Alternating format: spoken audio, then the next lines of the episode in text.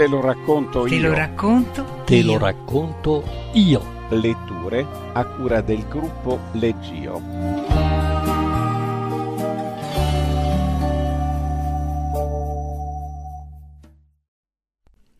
Safari a Milano di Giorgio Scerbanenko. Nato a Kiev nel 1861, nell'allora Russia imperiale da padre ucraino che era venuto in Italia per studi e madre italiana, Scerbanenko all'età di sei mesi si trasferì in Italia, dapprima a Roma, poi a 16 anni a Milano al seguito della madre. Il padre, professore di latino e greco, fu ucciso durante la rivoluzione russa. La madre morì pochi anni più tardi. Fu costretto per motivi economici ad abbandonare gli studi e non completò nemmeno le elementari. Dopo un periodo alla Rizzoli come redattore, nel 1937 assunse l'incarico di capo redattore dei periodici Mondadori, un incarico che mantenne fino al 1939. Su Grazia teneva la rubrica della Posta del Cuore con lo pseudonimo di Luciano. In questo periodo collaborò anche con importanti quotidiani, l'Ambrosiano, la Gazzetta del Popolo, il Resto del Carlino e con il Corriere della Sera. Nel settembre 1943 fuggì in Svizzera, insieme a buona parte della redazione del Corriere, dove rimase fino alla fine della guerra.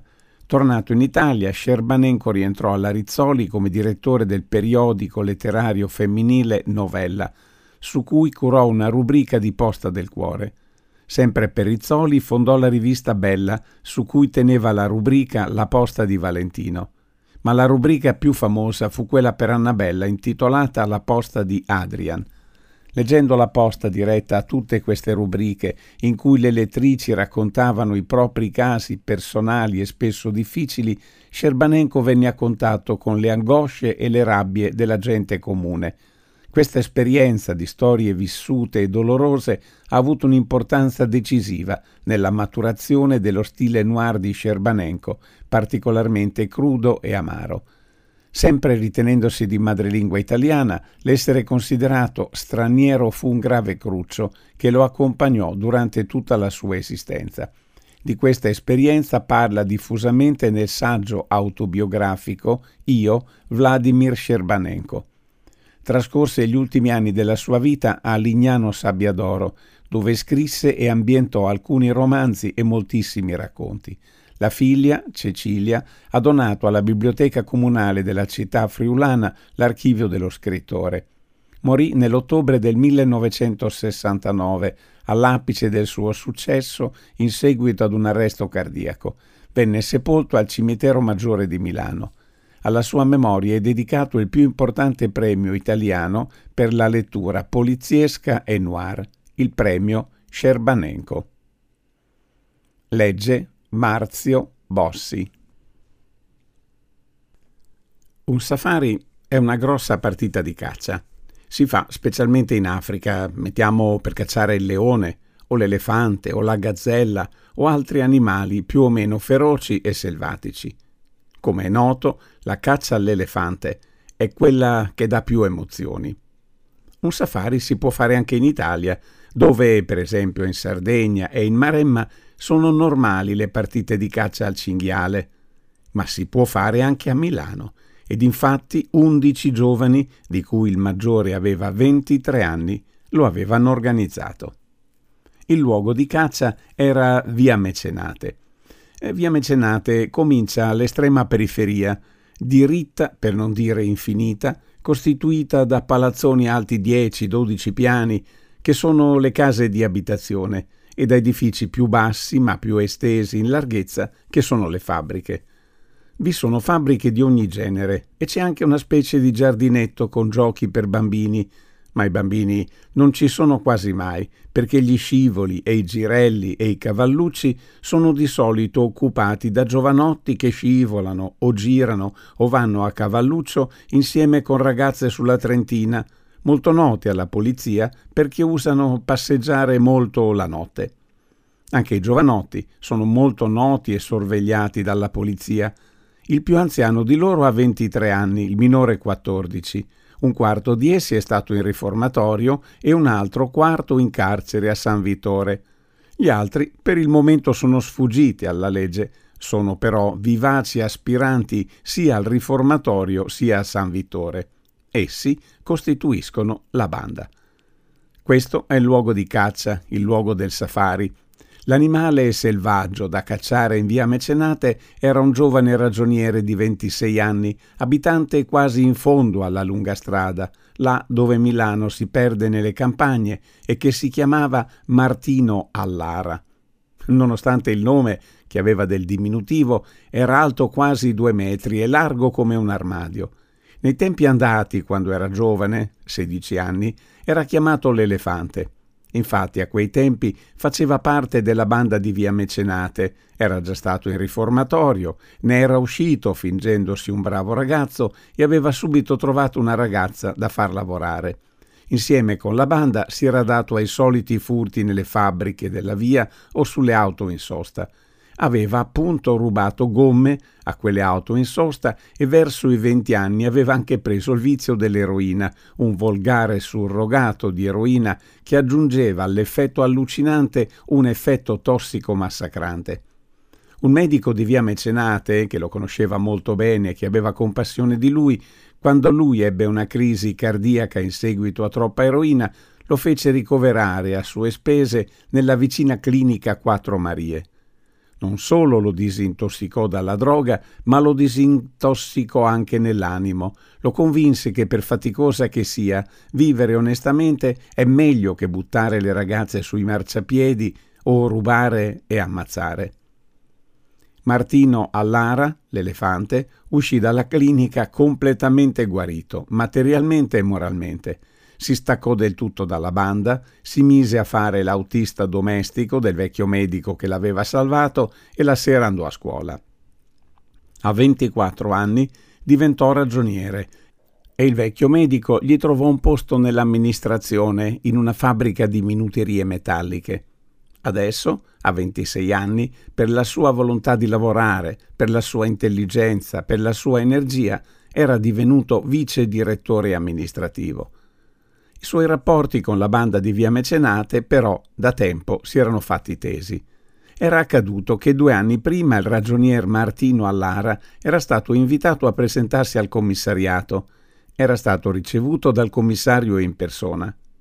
Si sieda. Eh, grazie. La sedia era un poco piccola per lui, ma tutte le sedie lo erano.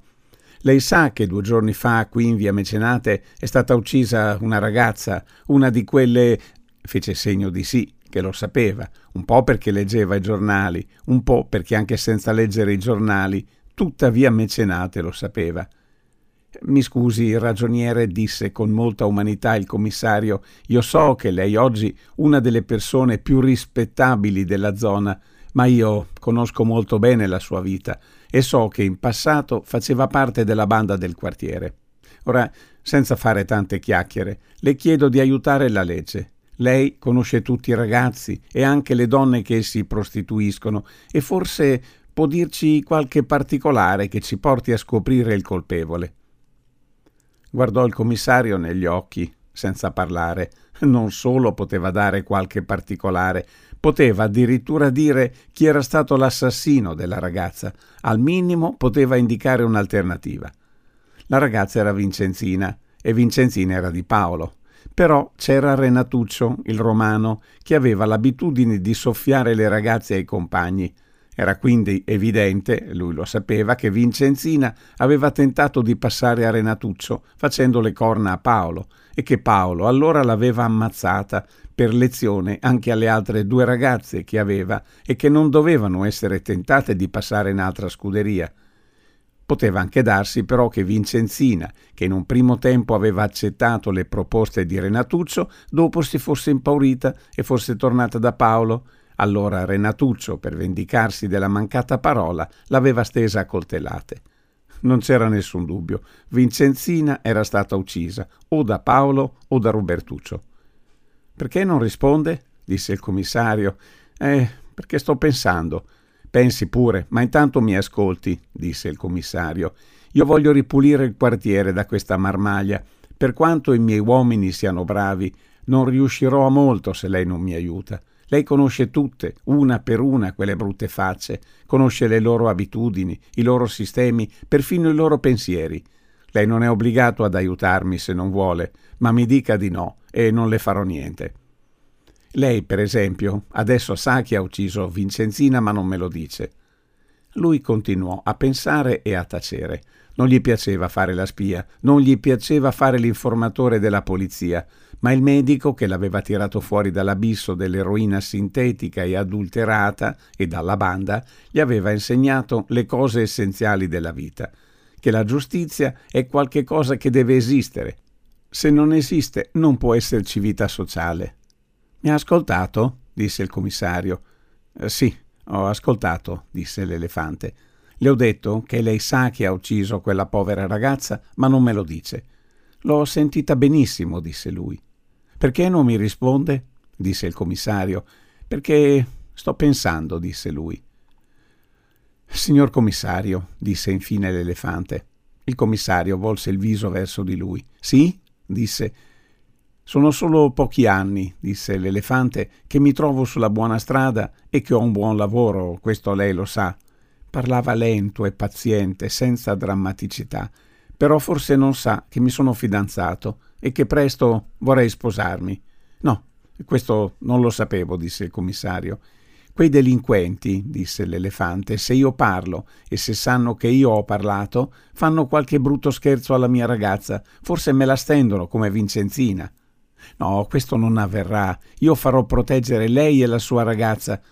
Signor commissario, non prenda impegni. Se io parlo, spiegò l'elefante, devo rispedire la mia ragazza al suo paese, a Napoli, per essere sicuro che questi delinquenti non le facciano niente di male, e devo restare solo e rimandare il matrimonio fino a quando l'ultimo farabutto di via Mecenate non sarà al sicuro in qualche riformatorio o a San Vittore.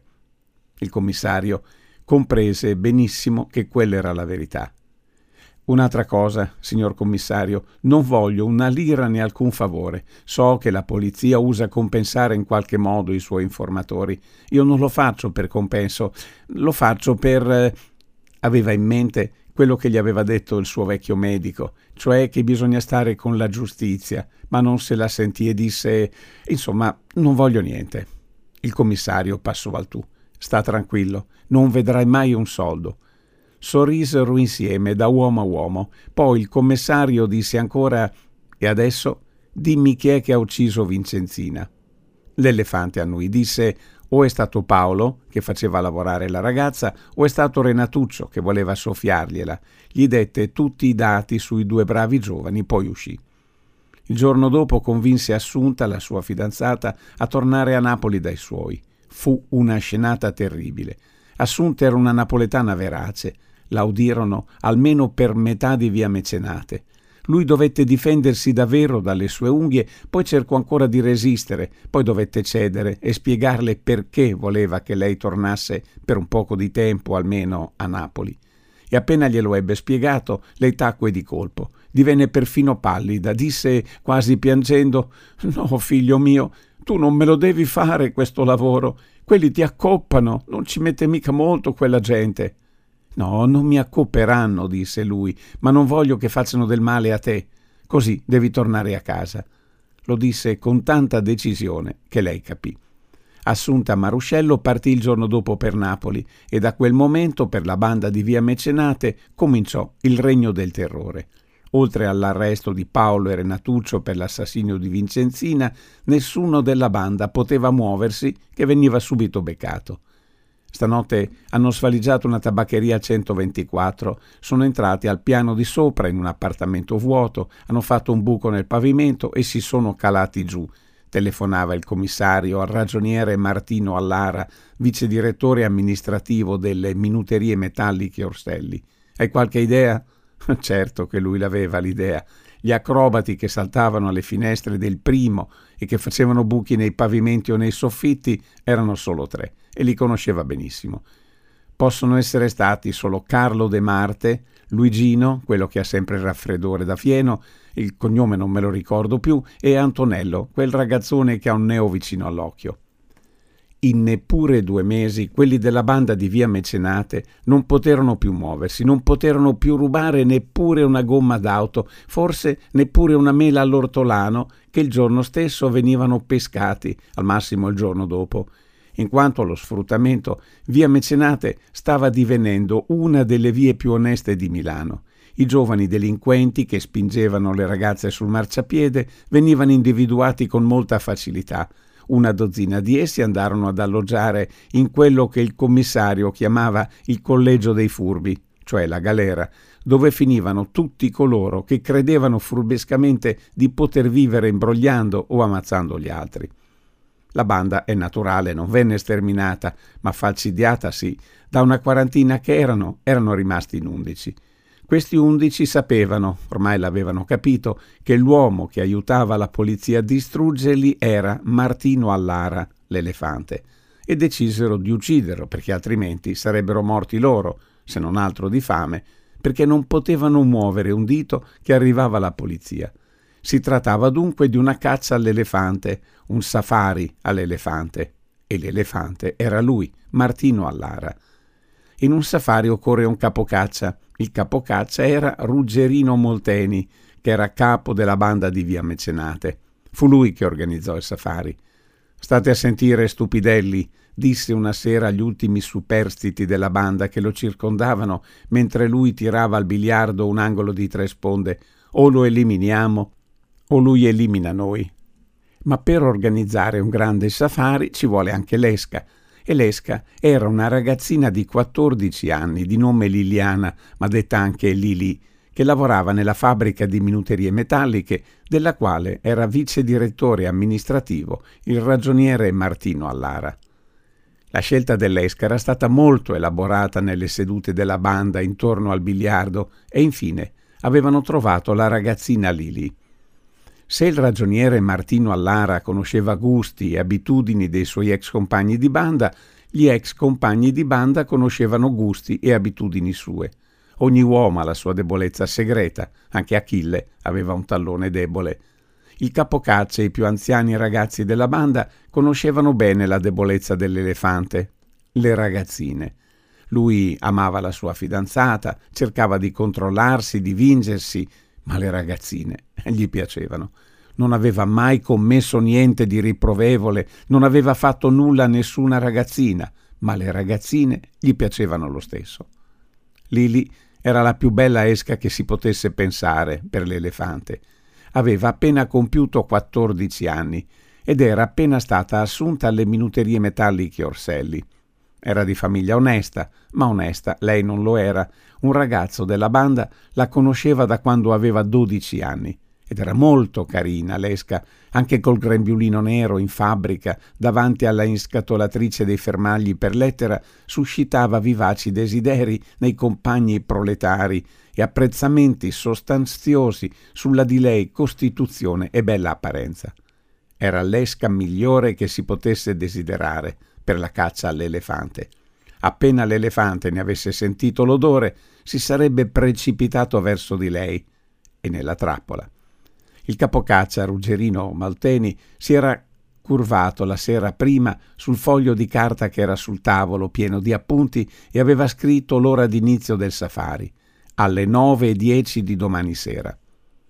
Alle nove e dieci della sera dopo il telefono suonò. La signora Elisa rispose Pronto? Per favore, vorrei parlare col ragioniere Allara, disse una limpida voce femminile. Eh, vado a vedere, disse la signora Elisa brusca, perché in genere odiava le donne, soprattutto le loro voci. Andò a bussare alla camera che affittava al ragioniere Martino Allara, che le aprì subito. Eh, telefono, gli disse la signora Elisa. L'elefante andò all'apparecchio. Pronto? Pronto? Ragioniere Allara? Sono io. Scusi, ragioniere, se la disturbo, io sono Lili.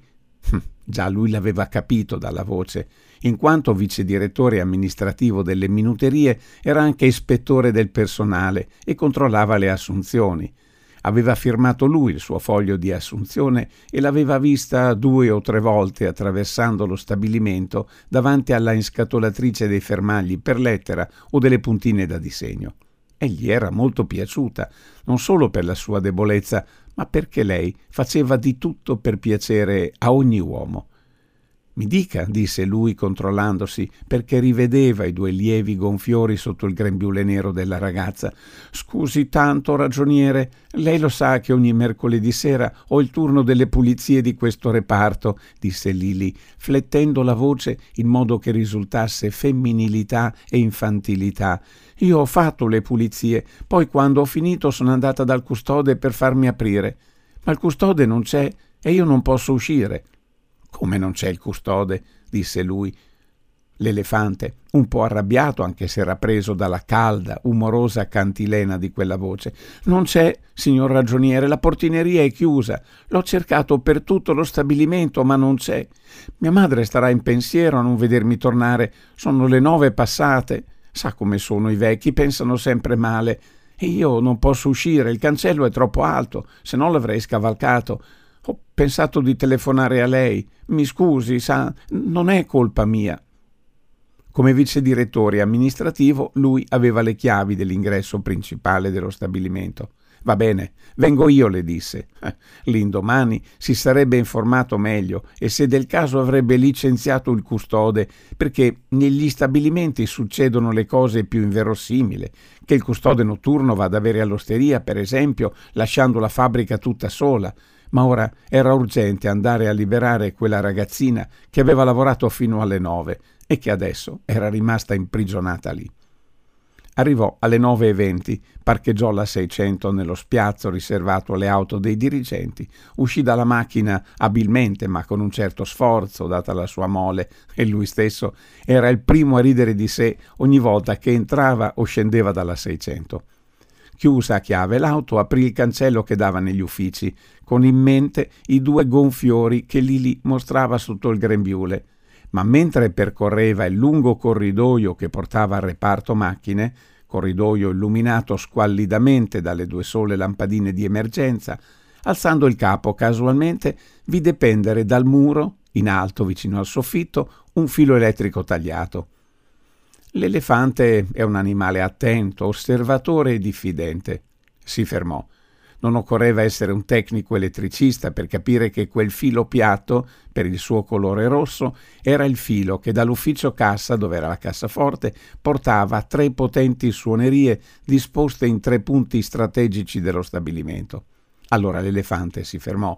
Era stato richiamato dall'esca così giovane e tenera, ma cominciava a sentire un odore insolito, odore di cacciatori forse. E non solo si fermò, ma si appoggiò subito con le spalle al muro, levò subito la rivoltella dalla fondina, tolse la sicura e la tenne nella destra, mentre con la sinistra prendeva il lungo coltello che portava nella tasca interna della giacca, premeva il piccolo scorrevole e la lunga lama saltò fuori, temibile più di un rasoio o della stessa rivoltella. Uno squarcio nella carne di quel coltello era assai più disastrosa di un proiettile. E così, appoggiato al muro e ben armato, guardando attento da ogni parte del corridoio, cominciò a pensare. Era un uomo riflessivo, meditativo, come l'elefante, e doveva riflettere su molte cose. La prima era di natura finemente tecnica il sistema delle suonerie d'allarme negli stabilimenti era congegnato in modo che se i ladri tagliavano il filo per impedire che la batteria suonasse, un apposito congegno faceva sì che tagliando il filo la suoneria suonasse ugualmente e subito. Era evidente che la batteria non aveva suonato, se no anche dalla strada se ne sarebbero accorti. Quindi uno specialista aveva neutralizzato anche il congegno di sicurezza e questo specialista non poteva essere che Robertuccio. Ma se c'era Robertuccio, voleva dire che c'era tutta la banda del vaioloso Ruggerino Molteni.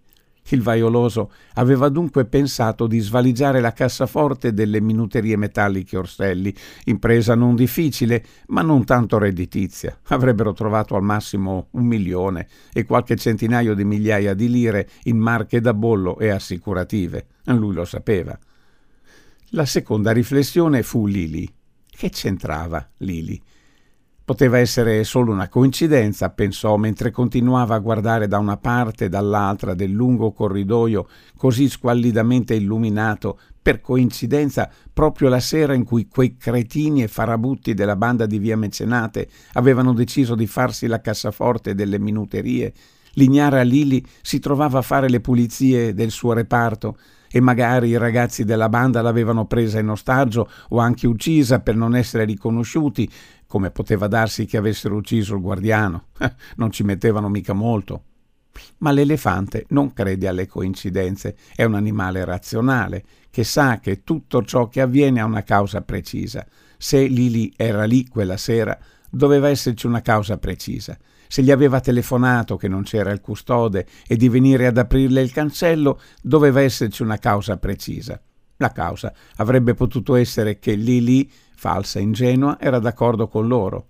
Ma perché la banda lo avrebbe attirato lì in fabbrica mentre stava facendo il colpo alla cassaforte? La banda aveva tutto l'interesse che non vi fosse nessuno e non a far arrivare gente, specialmente lui, il suo nemico numero uno.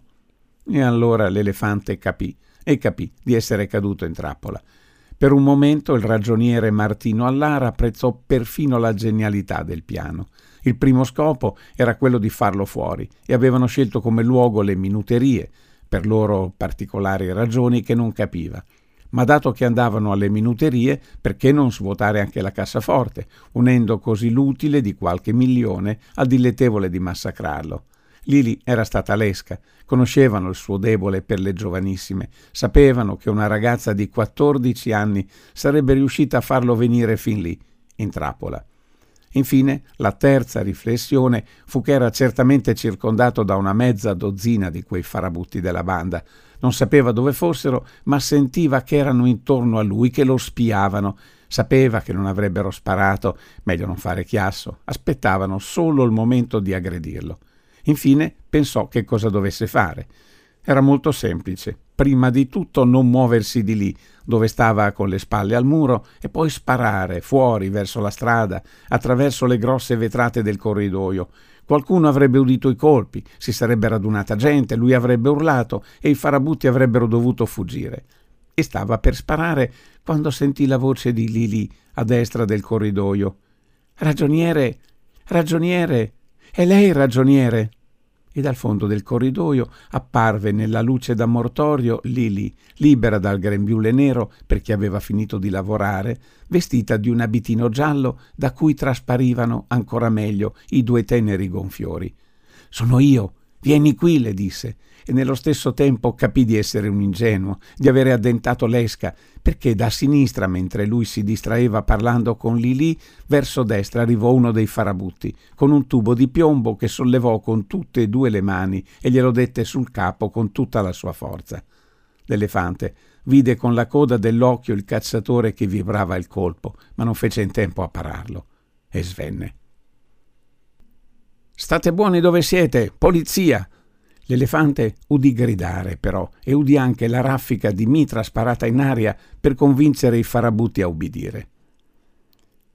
Pur essendo gravemente ferito al capo, il custode delle minuterie metalliche ha potuto trascinarsi al telefono e avvisare la polizia che è riuscita così a evitare per un soffio l'orrendo massacro che la banda stava per commettere. Il ragioniere Martino Allara è partito per Napoli per andare dalla sua fidanzata dai giornali.